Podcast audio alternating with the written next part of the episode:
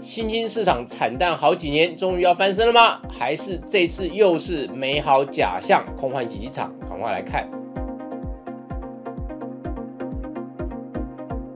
社长聊天室秒懂财经关键字，大家好，我是峰哥。上一集节目我们有谈到，二零二三年的全球经济大趋势是成熟国家普遍低迷，但新兴市场终于可以再次扬眉吐气，成为推动全球经济的引擎。这一集我们就花点时间。深入讨论已经被遗忘好几年的新兴市场，为什么新兴市场过去几年被遗忘呢？啊，因为在上一波多头期间啊，新兴市场整体表现并不好。我们先来看数据，过去五年啊，也就是二零一八年到二零二二年底，MSCI 新兴市场指数居然下跌了十七点四趴啊。我们要知道。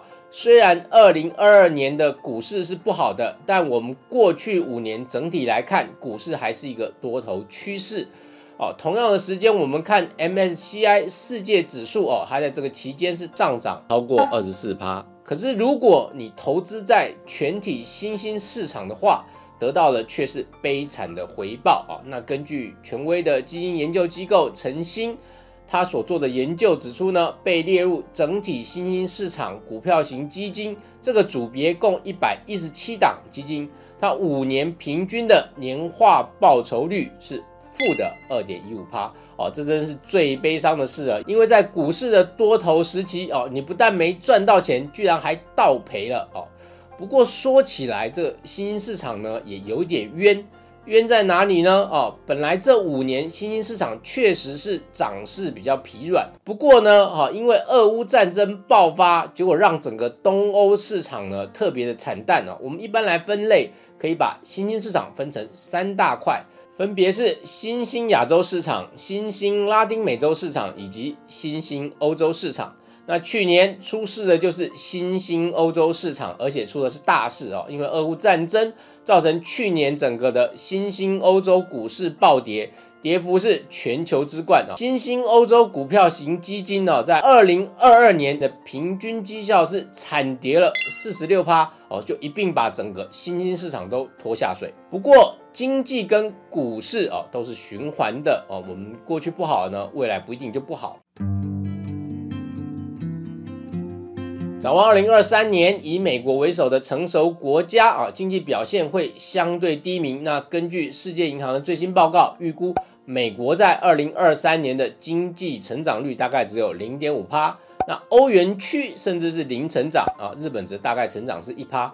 反观新兴市场，整体来看是有三点四趴的成长率，是全球成长率的两倍啊。那这当中的火车头首推新兴亚洲，其中又是以印度、中国跟东协国家来带动。印度在二零二二年有六点九趴的经济成长率，那预估在二零二三年呢，还是会保持一个较高的成长，大概是六点六趴啊。那这在全球的主要国家中是居冠的，也因为印度近几年的经济成长表现强劲，所以在二零二二年全球股市大部分都是重挫的情况下，印度股市啊反而成为是少数交出正报酬的股市，全年上涨五点二趴。那为什么印度经济在近年会表现这么强劲呢？很重要的关键之一就在于它制造业的强劲扩张啊。当全球的制造活动哦普遍在二零二二年都是下滑的时候呢，印度制造业的 PMI 指数哦在二零二二年却是持续扩张。其中很重要的因素呢，在于印度的人口红利依然强劲啊，也就是年轻的庞大劳动人口仍然是它的社会骨干。联合国更在二零二二年底发布的人口展望报告中指出，啊，印度人口有机会在二零二三年超越中国，成为全球人口的第一大国。印度人口多而年轻啊，我们可以来看印度的人口年龄分布图形，它呈现的是很漂亮的金字塔结构。也就是底部跟中段很扎实，这样的图呢，就有比较多的年轻人可以来扶老啊。那这跟高龄化社会的成熟国家，譬如日本就非常不一样。日本的人口结构是呈现严重的头重脚轻，只靠少数的年轻人来抚养众多的老年人啊，这对社会长期的劳动力来说是一大硬伤。那印度辖庞大年轻劳动力的优势哦，只要它常年来被诟病的行政效率能够维持最近几年的比较好的情况下，不要回到之前有一段时间的混乱局面啊，那么在人口红利带动以及因为美中对抗哦，造成企业为了避险来调整全球供应链，那印度会是这个趋势下受惠的一方。二零二三年，另外一个重要的新兴市场成长动力来自中国啊。市盈预估呢，它二零二三年的经济成长率大概是四点三趴，甚至有一些大型的金融机构更乐观看待中国从疫情之后的快速解封。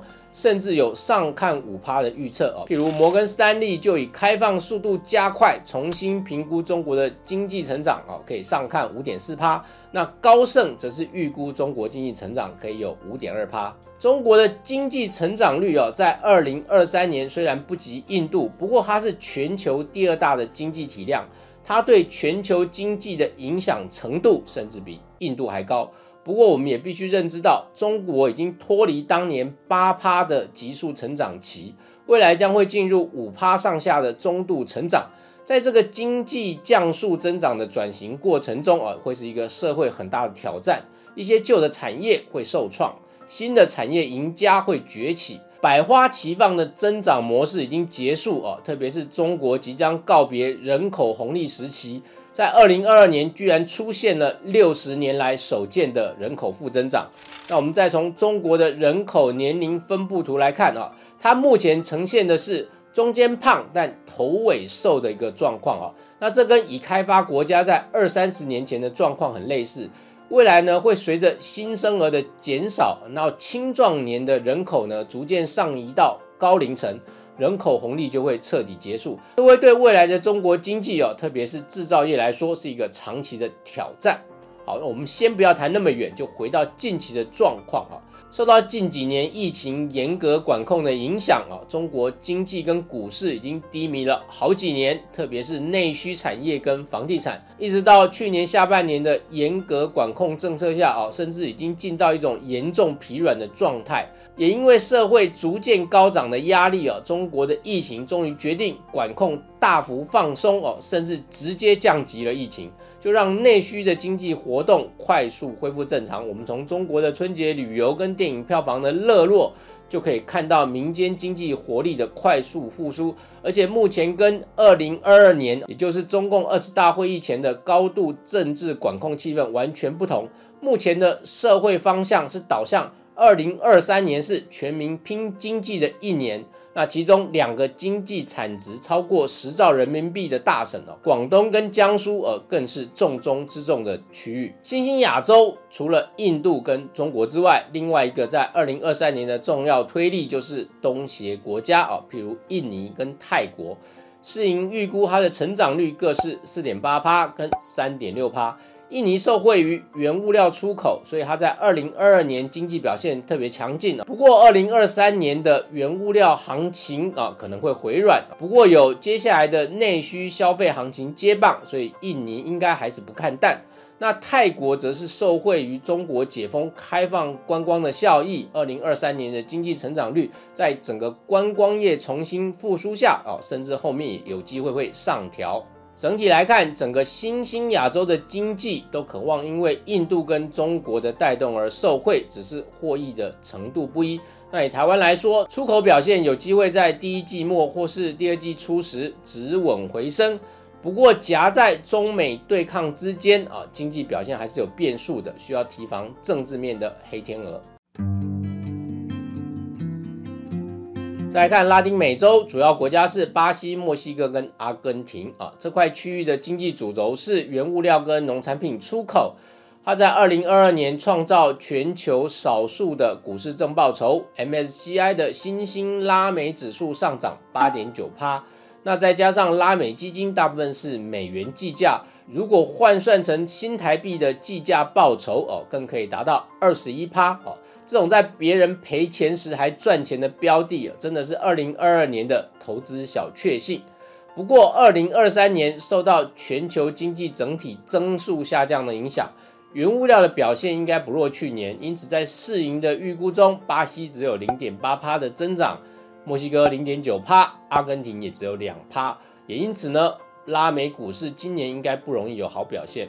最后看新兴欧洲股市啊，本来俄罗斯是这个区块最重要的经济体，但爆发俄乌战争，反而成为投资人的梦魇。MSCI 新兴欧洲指数在二零二二年的跌幅是七十趴，很吓人啊！有些资产的交易甚至呈现完全冻结的状态哦，目前是处于无法处理。撇开那些因为战事而无法处理的资产啊，新兴欧洲因为跌幅太深。反而从去年第四季开始强劲反弹，而今年开年到一月底也都持续表现强劲哦。MSCI 新兴欧洲指数的一月涨幅超过五趴，不过这个区块主要还是走跌升反弹行情。实体经济来看，俄罗斯今年的经济成长率预估还是负数，而且不透明度相当高，变数大。不过再坏应该是坏不过去年啊，除非整个战况出现更惊人的演变啊。譬如动用了核武，不过这个几率应该是很低的。最后总结今天的学习：第一，新兴市场是二零二三年全球经济的主要推进力量，印度跟中国是双引擎，东协国家则是辅助推力。第二，投资上新兴亚洲区块将受惠最多，新兴亚洲的股市或是新兴亚洲股票基金都可以留意。第三，受到全球经济增速下降的影响，原物料可能转弱哦。纯粹是原物料相关的投资标的，可能要留意回档风险。以上就是今天的分享。如果你喜欢我们的节目，欢迎帮我们按赞、订阅、分享以及开启小铃铛。谢谢大家。